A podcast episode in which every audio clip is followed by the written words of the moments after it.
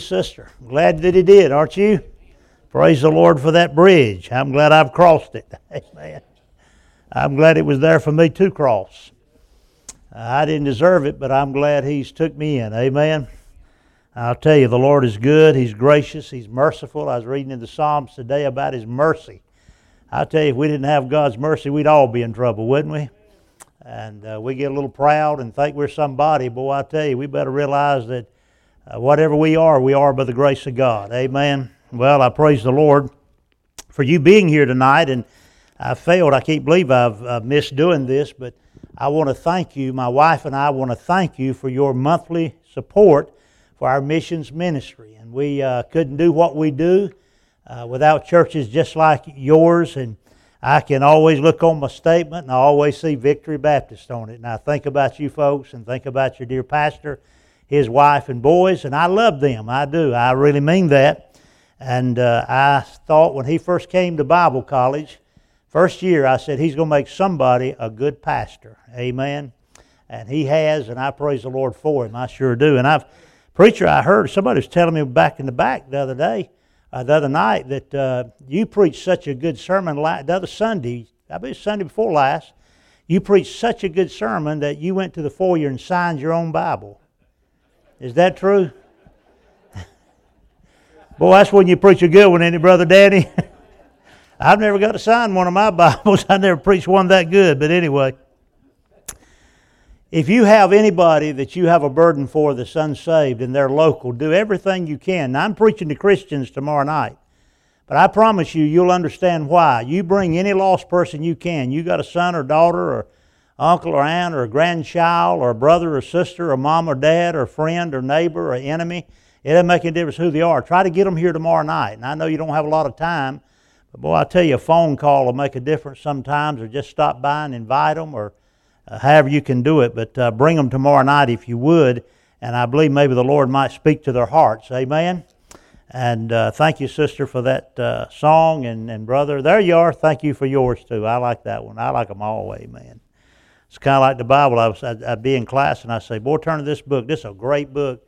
One boy said, Well, you say that about every book. I said, They are all great, aren't they?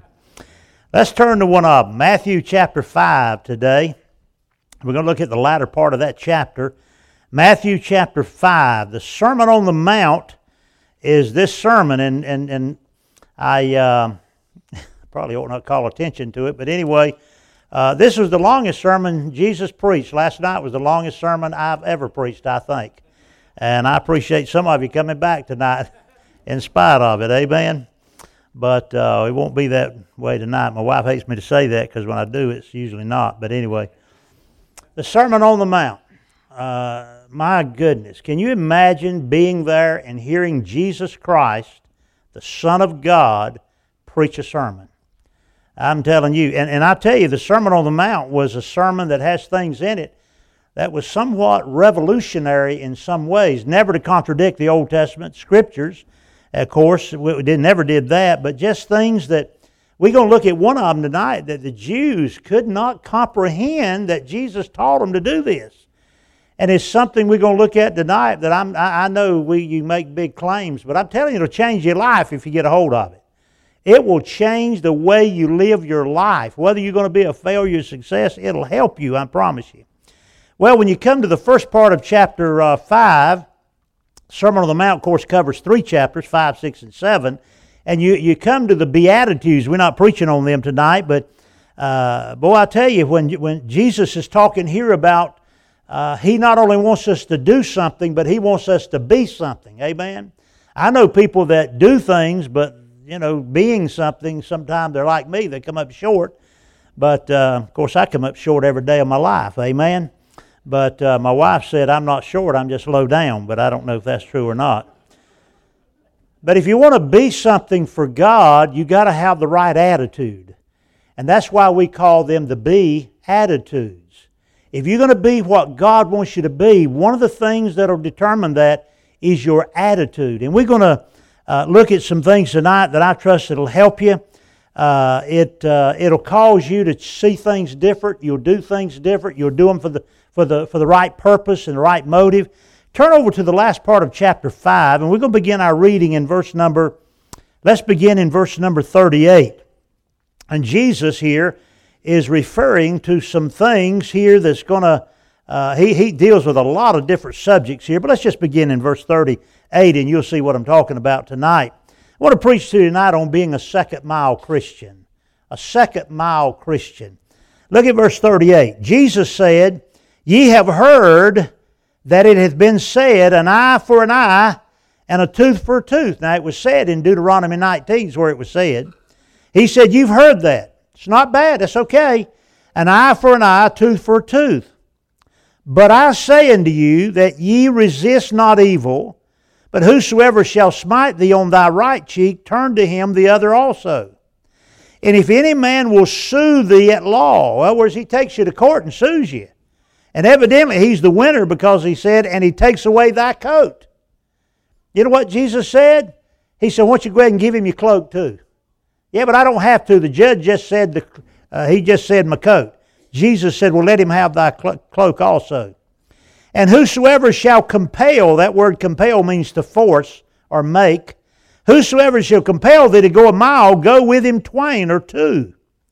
Give to him that asketh of thee, and from him that would borrow thee turn not thy way.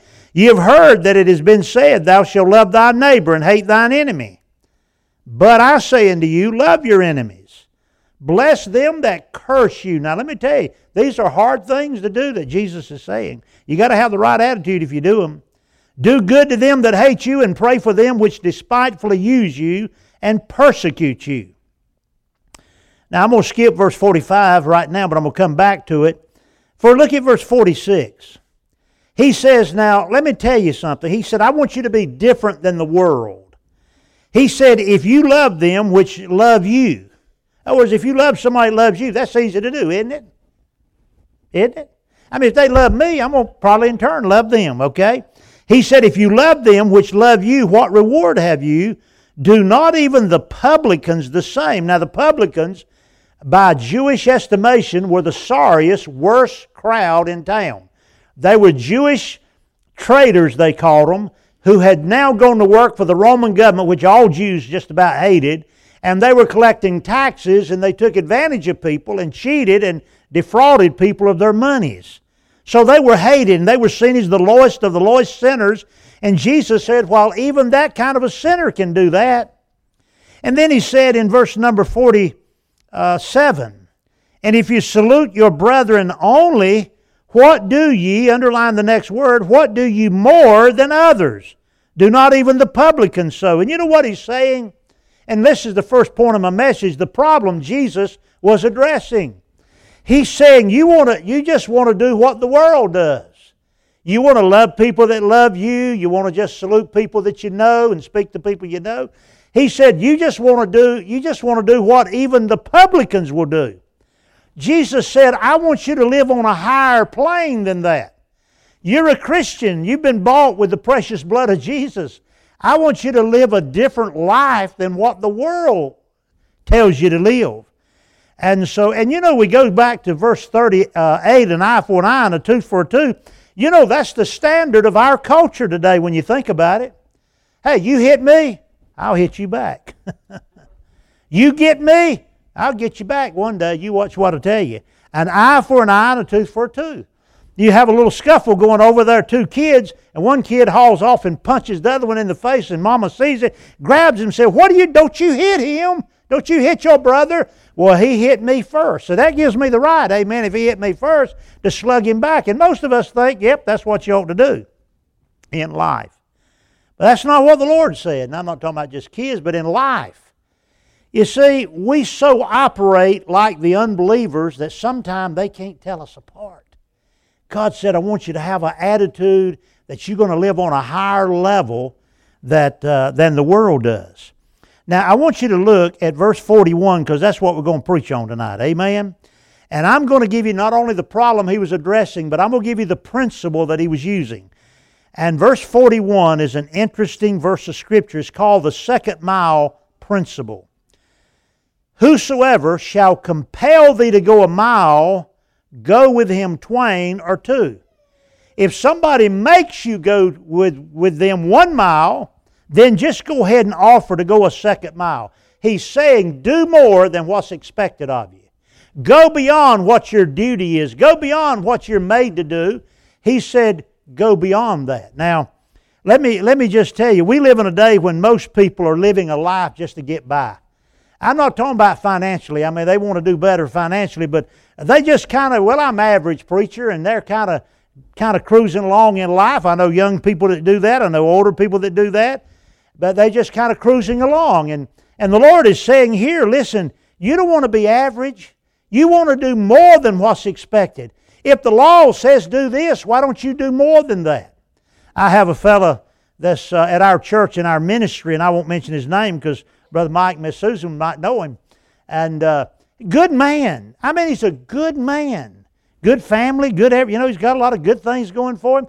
But I'm going to tell you what, if you ask him to do something, he will do what you tell him every time. You say, well, praise the Lord. I'd like to have some people like that. But he won't do anything more than that. I mean, if you tell him to do this and you say, well, why didn't you do that while you were there? Well, you didn't tell me to do that. He only will do exactly what's expected of him and what you tell him to do. Now the sad thing is we don't we don't have too many examples of second mile Christian, I fear, in our churches.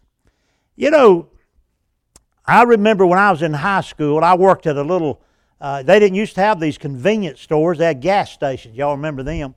And I remember the gas station I worked at in high school had a grill, hot dogs, hamburgers, that kind of thing. And I was cook and gas pumper. You know, we just did it all. And we had a little rubber cord run across there so when they come up for gas, they'd run over that little rubber cord and it'd go ding. We knew there was a car out there, so I had to quickly wash my hands. Well, no, I didn't wash them. I washed them when I come back in. And I went back out. I went out to the car, and when I walked up to the car, by the way, most of the time they didn't even get out of the car. So I'd walk up to the car and I said, Yes, sir, how much? Fill her up, son, fill her up. Okay, good. And I knew immediately when I stuck the, the gas thing in, I had to go get the squeegee because I was going to wash his windshield. I always wash their windshield. Sir, you like me to check you all? Yeah, man, go ahead and check the fluids too. And even in the battery, because used to the batteries, you know, had little screw off things you could pour fluid in them. I mean, we check, listen, we check their oil, we check their battery, their brake fluid, and sometimes he, they'd ask us to check the air in their tires. All this when they just come to get gas. So go around, check all the air in their tires. I'm telling you, you know why? Why were you doing that, preacher? Because we wanted their business. And if you were going to get their business, you had to do more than the ones down the road was doing. Amen? And they'd come just so they could get that kind of service. I remember that. Now you drive up to a convenience store and expect them to come out and wait on you. You'll sit there and sit there and sit there, and then after a while, you just get out and do it. You know, you, you, you can't, we know we don't sit there, but you get out and there's a little three inch by three inch sticker, pay inside. Now I got to go inside and pay the guy. You walk in, they got this young guy in there and he's got a cigarette hanging out of his mouth and he's drooped all down. He's so lazy he can't hardly move, you know. And uh, I mean, he would, listen, if you blew your horn 20 times, you'd never get service. It's just a different culture we live in. It was different back. We even give green stamps. Amen. Any of y'all remember green stamps? I, am just saying the Lord Jesus is going to teach us a principle tonight, and I'm going to give you the background, and this will help you understand it, and you may already. But if you don't, I think it'll open up your eyes to something. But this is a life changing principle right here. I tell you what, D.L. Moody, this was D.L. Moody's, the great evangelist, this was the favorite verse he liked to preach on. Isn't that amazing? This little verse, verse 41 Whosoever shall compel, force, make thee go a mile, go with him the second mile. Somebody asked him and said, Mr. Moody said, How come you like to preach on that verse of Scripture? He said, Because if you don't get that right, there's a lot of other things you're not going to get right. Charles Spurgeon, the great English preacher from many years ago, and had uh, college where he trained preacher boys, and he would tell them, he said, Now on your preaching calendar, boys, at least, he said three times, but he said at least three times, put it on your calendar to preach from Matthew chapter 5, verse 41. He thought it was important that we get a hold of this great truth. Now, we got to go beyond what's expected of us. Now, I'm going to give you a couple examples tonight, and I hope you'll be listening. Why don't we just start with deacons? Amen. I don't know who the deacons are. I don't care who the deacons are. I love deacons. Amen. I praise the Lord for deacons. They were a great help to me and a great blessing to me, and I'm sure they are here. Let me just tell you what we did back at our church. We would assign widows to deacons. And uh, we had numbers of widows, and we'd assign them one, depends on how many widows we had and how many deacons we had, we just divide them up. And uh, I said, now you got to take care of these widows and make sure they're taken care of. Some of them have families that do a good job taking care of them, but we got to make sure they're taken care of. So here's what I told them. I said, and, and most of them said, well, I, if we got a big storm coming, big snowstorm coming, uh, I just told them three or four weeks ago it was coming. They think it's coming. And uh, by the way, if you need me, call me. Well, that's, that's not going the second mile. Let me tell you what going the second mile would do. Going the second mile would be you see them before the storm comes and you say, Miss Jones, uh, we got a bad storm coming. Now listen, you got some kerosene in your heater. Uh, you out there in the tank. Make sure you're going to stay warm during this. It's going to be a cold spell. We may be in for three or four days and not even be able to get out. Uh, yes, sir. I, have got some. I got some more. Do you need any groceries? You need somebody to take you down get you some groceries and go pick them up. You're going to be all right. And then when the snowstorm hits, call them and check on them. And then as soon as the snowstorm is over, Get you somebody, if you're not able to do it, get somebody to help you and go over there and shovel off the driveway and, the, and so they can get out of the driveway or out of the sidewalk or wherever. And just do those things without being told or out without being asked by the widow lady. I'm just saying, Sunday school teachers, go the extra mile. I had, I had a Sunday school teacher. I tried to get him to get there on time. He just couldn't do it. I mean, they, be, Sunday school teacher, the best times you'll have with some of these boys and girls is before class and after class. And if you'll get there early, it's amazing. Them little kids will come to you. You'll learn things about their life. They'll ask you questions. You can talk to them and help them in ways. It's unbelievable. I, I used to, when God saved me, uh, we hadn't been saved, I don't reckon, dying six months when we became, she became the junior girl Sunday school teacher, and I became the junior boys Sunday. school. Actually, we became assistants and then both teachers quit. I don't know if we made them quit or not, but anyway, didn't mean to if I did. But anyway, we'd, get, we'd be the first ones at church other than maybe the preacher. Sometimes preacher would beat us, sometimes we were waiting on him. We'd get there early. I'd have to go there and get my classroom ready. I was so excited. I was just a young Christian in the Lord. But I was so excited. I had a bunch of junior boys. And I'm amazed at how God gave me a heart for those kids. And I wanted to be there with them. And some of the roughest ones would come in early. We didn't have a bus ministry, but there was a project right around us, a housing project, and they'd come in. And I'm telling you, I'm so thankful that God put into my heart to get up a little early and get down there and be there when they come in. Amen. But this guy in my church, I couldn't get him to get there on time. Young couple walked in, brand new couple. Man, they were looking at church. I said, wonderful. We, I hope we're the church you're looking for. Uh, they got two little boys here. I said, let me take them down to the Sunday school class. This was five minutes to Sunday school. That guy hadn't got there, and his assistant hadn't got there.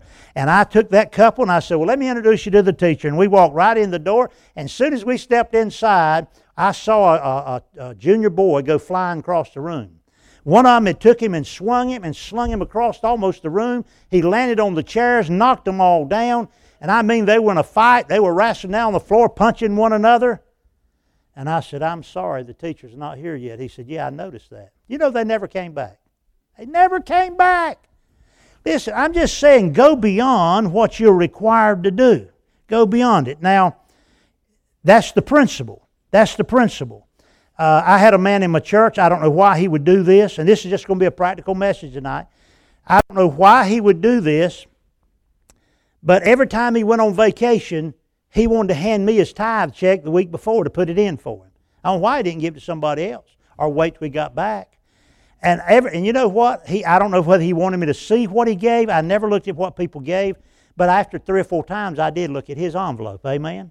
And it didn't surprise me because I knew him well. And I'm gonna just make up a figure what he was. Thirty-seven dollars and forty-one cent. I knew that man so well. I knew exactly what he was doing. He was doing exactly what God told him to do. He was tithing. Right to the very penny. And I thought, looks like to me, you at least round up $38. Amen. But you know, there's some people that are only going to do what they or have to do or supposed to do or their duty to do. And I'm telling you, he was that way. He'd only do what he had to do. And I think there's a lot of Christians, we're, we're, there's too many of us out there like that. Now, let me give you this, let me give you the principle and how it came about. Here's the principle. The Romans had made a law, actually, they, they, they took it from the Persians who were in control before them, but they adopted the law. Here's the law. Anybody, and therefore Jesus in this verse is not even relating to the Old Testament law, he's relating to civil law.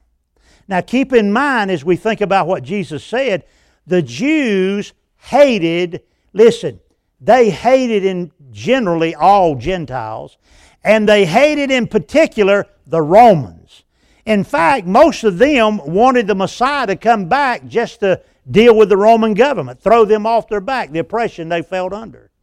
So the Romans had this law, and they had this law to keep people in subjection and show who was in charge. And here was the law the law was that anybody on an errand for the government, Roman government, could stop any Jew anytime they wanted to and make that Jew carry whatever load, luggage, whatever it was, one mile, and that Jew couldn't do anything about it. He had to do it by law. If he did not do it, hey, if he didn't do it, he would be flogged, and if he did it repeatedly, he'd be put to death. And we have records that they actually put people to death for that.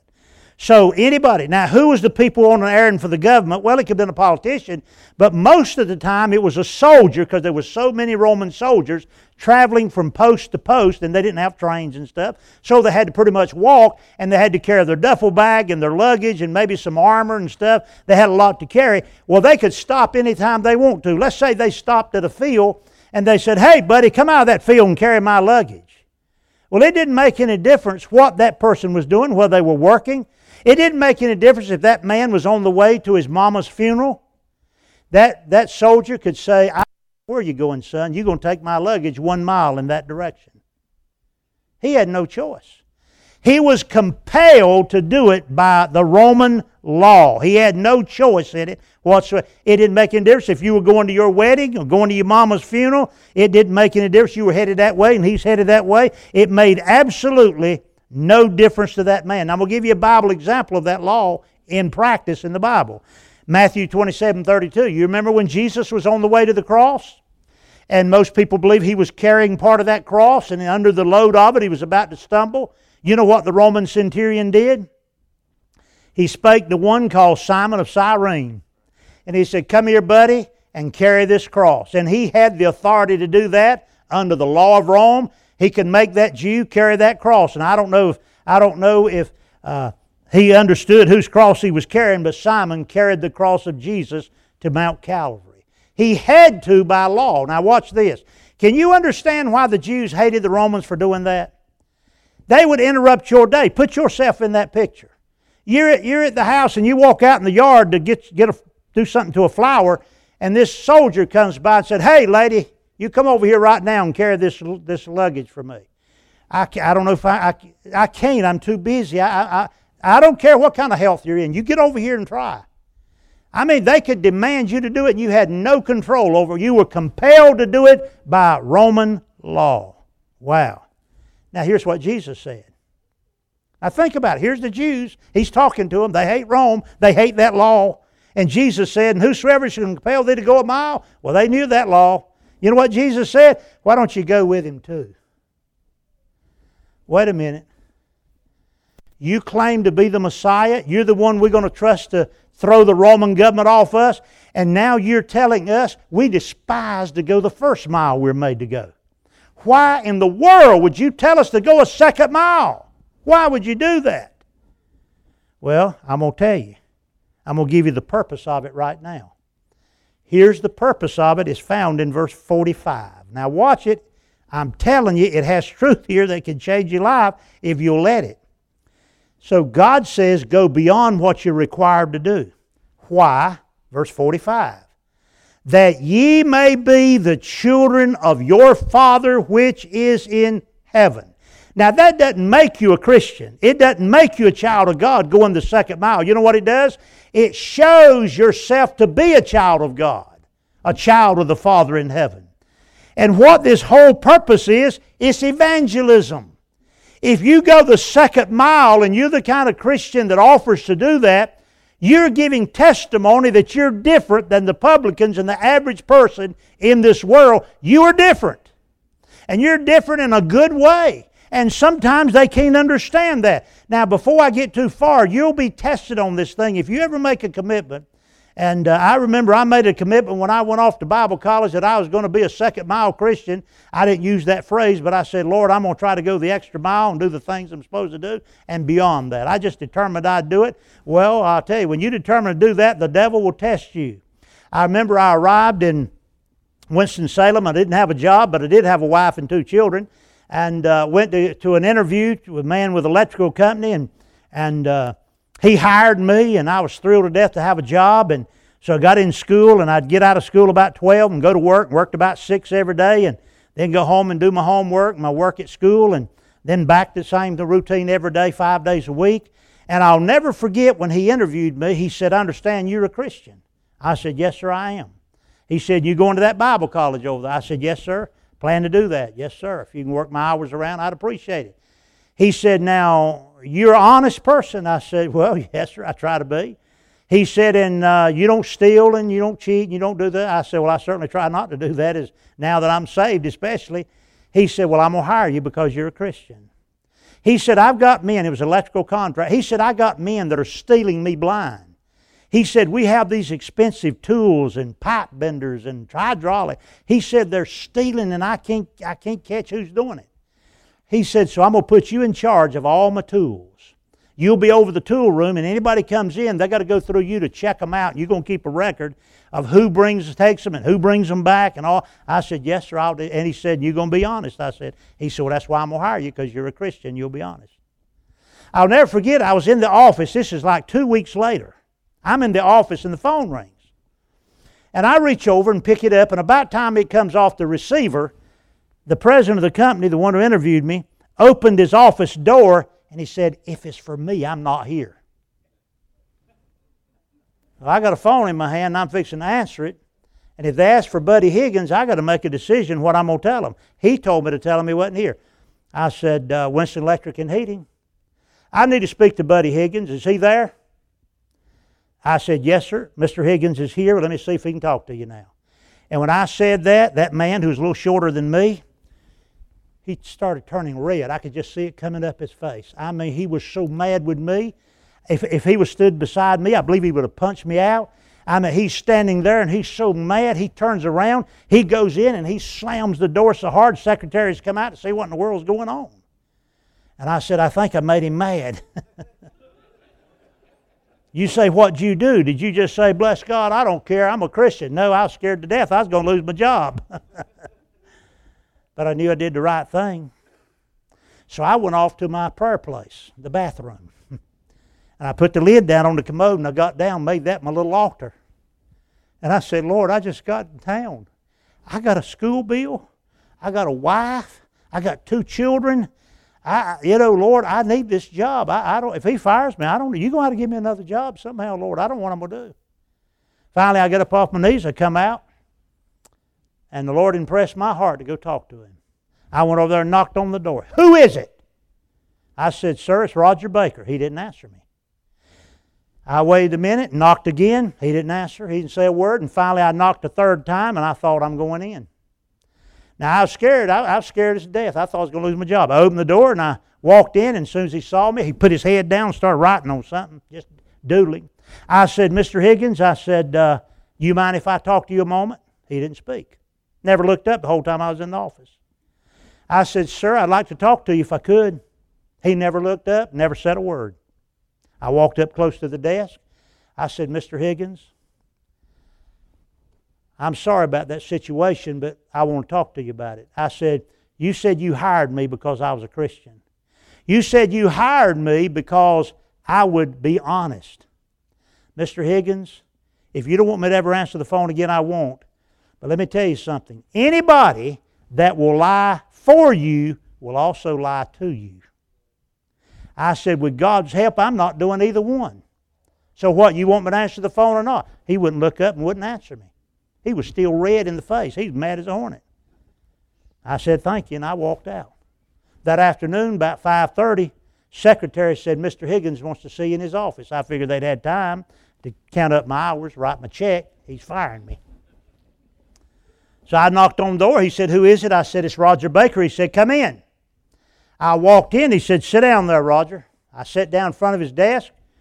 He got, to, got nervous and got to shaking. He started crying. He's 50 years old by that time, maybe older. He started crying. He said, I'm sorry, Roger. He said, You probably don't know it, but I'm a Christian. And then he started telling me the story of his life. He got offended at a church, his home church, who didn't hire him to do the electrical work, and he'd been out of church for 20 some years. He said, I grew up in church. I grew up with people like B.R. Lakin and those great men of preachers in my home. My mom and daddy always had them in the home when they were in our church.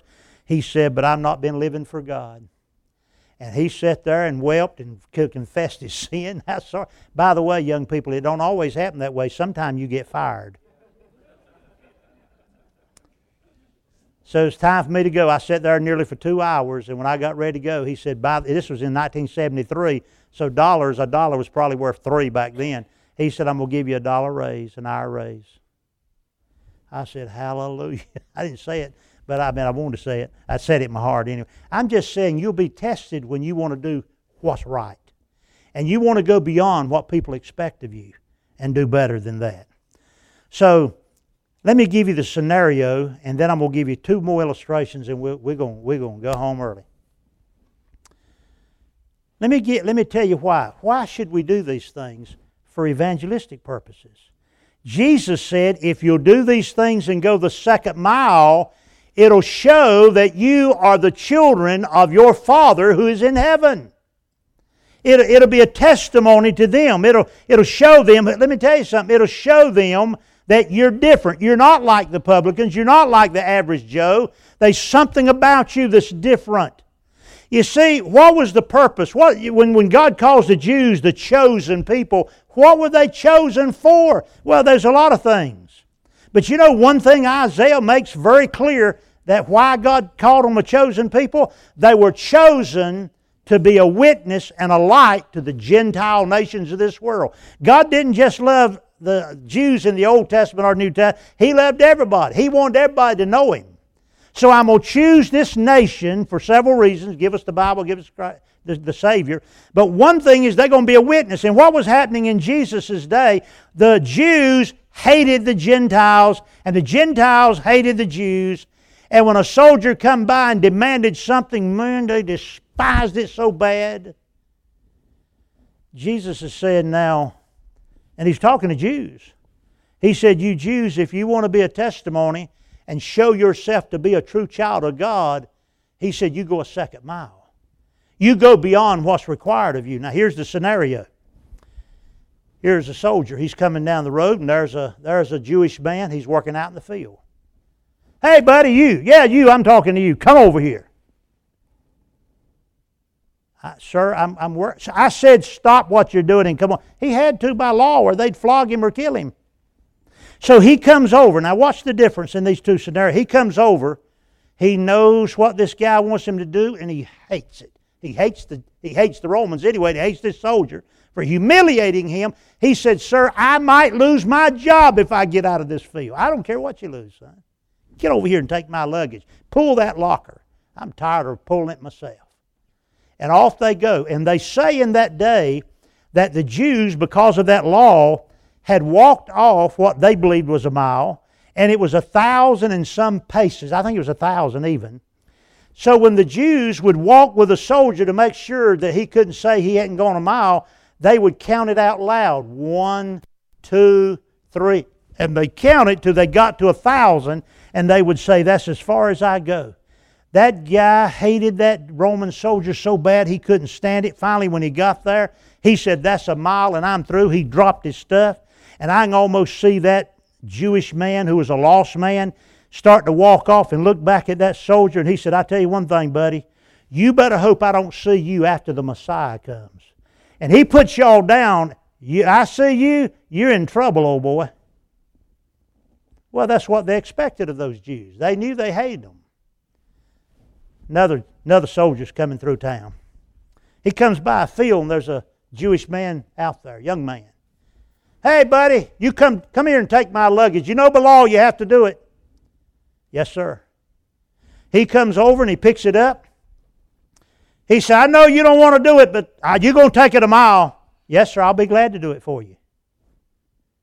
You'll be glad to do it for me, son? He'd never heard of probably a Jew say that to him. So that young man takes that luggage. By the way, he's saved. He'd heard Jesus preached, and he became a believer in the Lord. And now he's a child of God, and he knows he's supposed to be a witness to these Gentiles. He starts taking the luggage, and he said, Mr. Soldier, you mind if I ask you a question? What do you want? What do you want? He said, You have a family back home somewhere? What, what do you care about that? Well, I'm just interested in you. Walking along.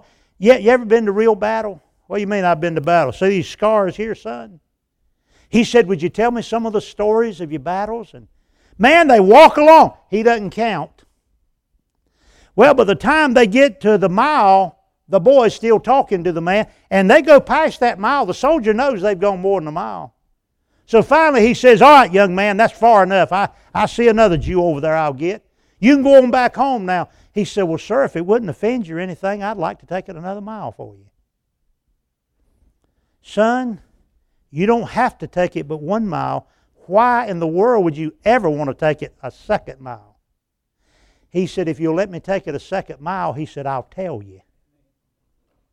He takes that stuff, and the soldier is so confused and so surprised because everybody has to take it a mile, but nobody has to take it two miles, and this young man has volunteered to take it a second mile.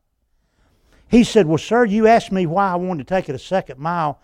You see, sir, I was out one day and I heard, Have you heard of Jesus of Nazareth? Yeah, I've heard of that rabble rouser causing a lot of trouble in the government and so forth. He said, No, sir, I'm telling you. I heard him preach. And could I tell you, he's not only the Messiah and loves us Jews, he loves you too. I ain't nobody loves me but my wife, probably. I don't even know about her sometimes. And that young man went on that second mile, never counted a step, telling him about the Lord Jesus. Now, let me tell you something. I don't know if the soldier would have got saved or not, but I'll tell you one thing.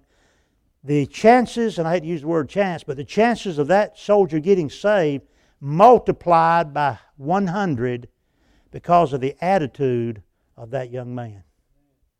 Now, let me make an application to that, and let me, let me further explain it. The first mile in our life that we go when we are doing something for the Lord or doing something for other people, when we go that first mile, it's our duty. When we go to second mile, it's our devotion to the Lord. When we go the first mile, it's required. God requires it. Maybe law requires it. People just expect it. But when you go to second mile, it's not even required. When you go the first mile, you have no choice in the matter as a, as a, as a Jew. But when you go to second mile, you have a choice. The first mile is your obligation. You're supposed to do that, Christian. Why don't you do this and do that? God commands you to do that. But, brother, let me tell you, when you go to second mile, it's not just an obligation, it's an opportunity to be a witness. First mile is a burden, second mile is a blessing. First mile, you have to do it. Second mile, you don't have to do it. First mile, you got a smirk on your face. Second mile, you got a smile on your face. You say, Preacher, what, you mean that we're supposed to go beyond so that people can see a difference in our lives? And you mean to tell me that I would be more apt to win people to Christ if I lived like that and had that kind of an attitude? That's exactly what God, the Lord Jesus, is trying to say right here. Now, watch this. I remember before I left Calvary, and I'm through with this illustration. Before I left Calvary, I had planned, I tried to do different things to try to win people to Christ and get our people involved in evangelism. And we had good people, just like good people are here tonight. And sometimes good people just need to be motivated. You know what I'm saying? They just need to be challenged. And sometimes they need to be told how they can do it. And so I decided one summer we'd change our whole visitation program. We'd have Monday night or Tuesday night, I forgot what at that time, uh, where people meet at church, go out and visit, you know, have cards and stuff. And that was good. I said, this summer, here's what I'm going to do. I'm going to have what I call a walk, watch, and witness. And I told our I was going to tell our people that you can do it any night of the week you want, afternoon or night you want to do it. Of course, summertime, you know, it stays light longer because of daylight savings time. And I said, here was going to be, here's going to be the principle. Walk, watch, and witness. You get your family, you and your children, you and your teenagers, you and your little ones, whoever you got, stroller, doesn't matter.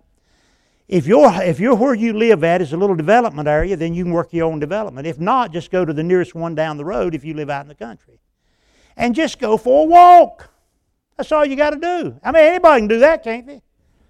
I said, take your wife and family, hold her hand, take your kids, and just walk down the side of the street. And while you're walking, be watching. People in the yard, people sitting on the porch. And you know, the word watch is also used about being prayerful. Could you not watch for one? And so while you're, while you're walking, you're praying and looking for a divine appointment. And that divine appointment is somebody in one of these yards up on that porch or somewhere that you can veer off that street and go over there and meet them. Let's say you're walking and you're watching, and there's an elderly couple sitting on a porch, front porch and you and your two maybe teenage girls, you, you make the turn and walk up in the yard. You say, How you folks doing today? And you hear the old man whisper, I bet it's one of them church folks. Lady says, Well, we're doing all right, I guess. Well, we're just out in the neighborhood walking, meeting our neighbors, you know, just trying to meet folks in our neighborhood. We live just down over here and so forth. And uh, you just keep walking, walk up to the porch and say, So y'all doing okay then? And the wife just lets it go, buddy. She said, Let me tell you something, doing okay. No, sir, we're not. The old, calls her husband's name and said, John here said he had surgery about two weeks ago, and he's going to be out of commission for six weeks. He's an old guy. And said, I'm just telling you, I have had so much to do waiting on him. You look at the grass, it's eight inches. I, I don't know. Look how I'm ashamed of our yard, but he can't get out and mow it. And I, I can't even hardly cook waiting on him, hardly hand and foot. You know how some older folk can be pretty plain. Y'all know what I'm talking about.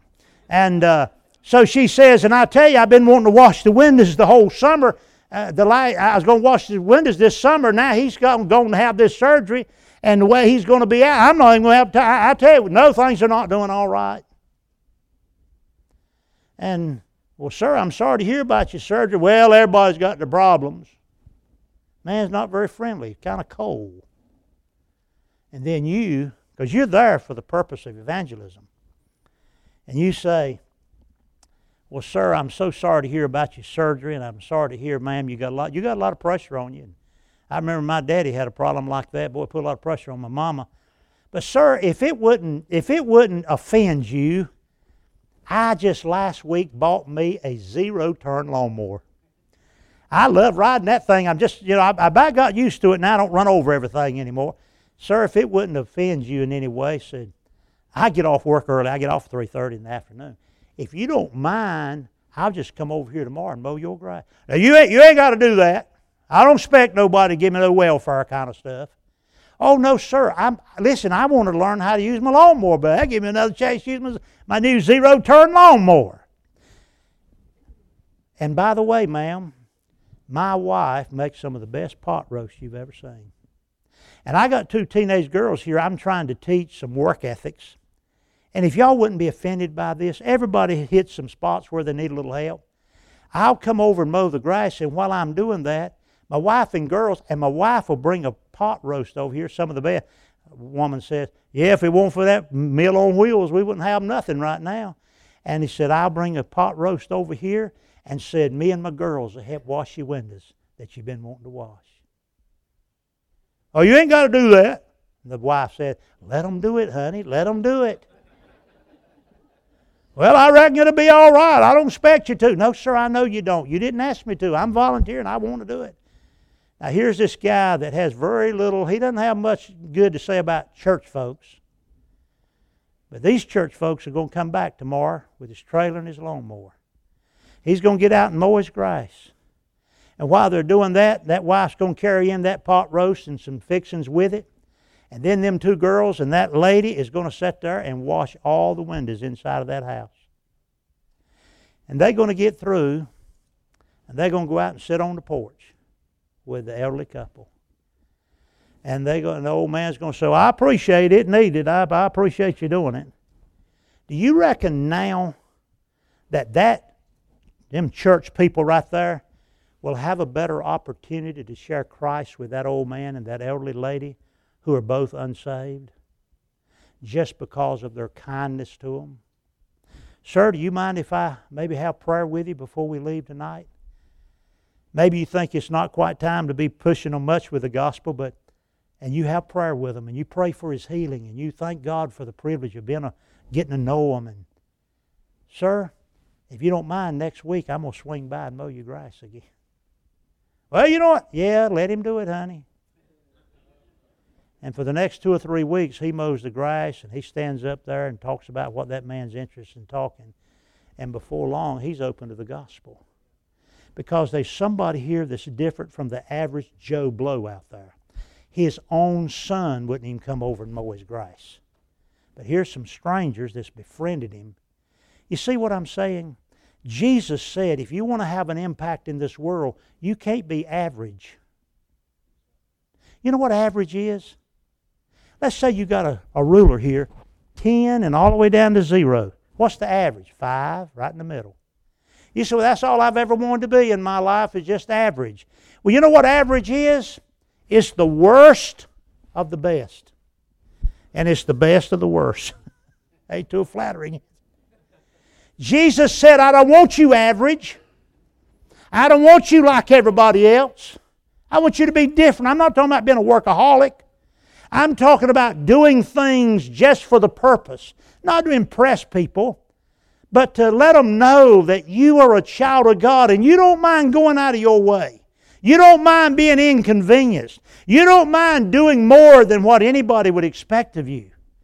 Let me tell you something. There's no telling what we could do for God if we became second mile Christians in our heart and in our attitudes. I mean, listen, at church, can you imagine Hey, listen, they needed somebody to clean the church, and you, you know, so is sister sick, and she can't clean the church, but she's volunteered. And you have 12 people immediately say, We'll do it. Man, you knock out a church with 12 people pretty quick, amen. I'm just saying, you just go the extra mile. You know the greatest second miler that's ever lived on planet Earth? Jesus Christ. You see, my friend, He already told mankind in the Garden of Eden if you sin, you're going to die. You know what Adam and Eve did? They sinned. They sinned. They had their chance. And we in our life have had our chances before we ever got saved, but He didn't even have to give us another chance. But you know what? The Lord Jesus, He not only said, Well, I'm going to give you another chance, He said, I'm going to go down there and die for you. I'm going to go down there. The Father is going to give His only Son for sinners and rebels and ungodly people. People use God's name in vain, drink liquor, run around with women. On and on we go. I'm going to die for you. I know, but I cuss you. I use your name in vain. I don't care a thing about you. I work every Sunday I can because I want to make money. I don't, I'm going down there and give that church my money. But he's the greatest second miler that's ever lived on planet Earth because he went to the cross and all the shame involved in that, and he was pure and perfect Lamb of God.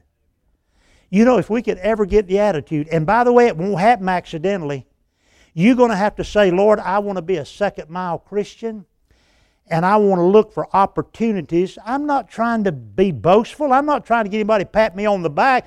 I'm trying to get somebody saved. Somebody's going to be in heaven one day that wouldn't otherwise and just go the second mile. Deacons, when you're looking after that widow, and their sons or their daughters won't even look after them because they're lost and don't care much, it might just be your second mile with that widow might impress that boy.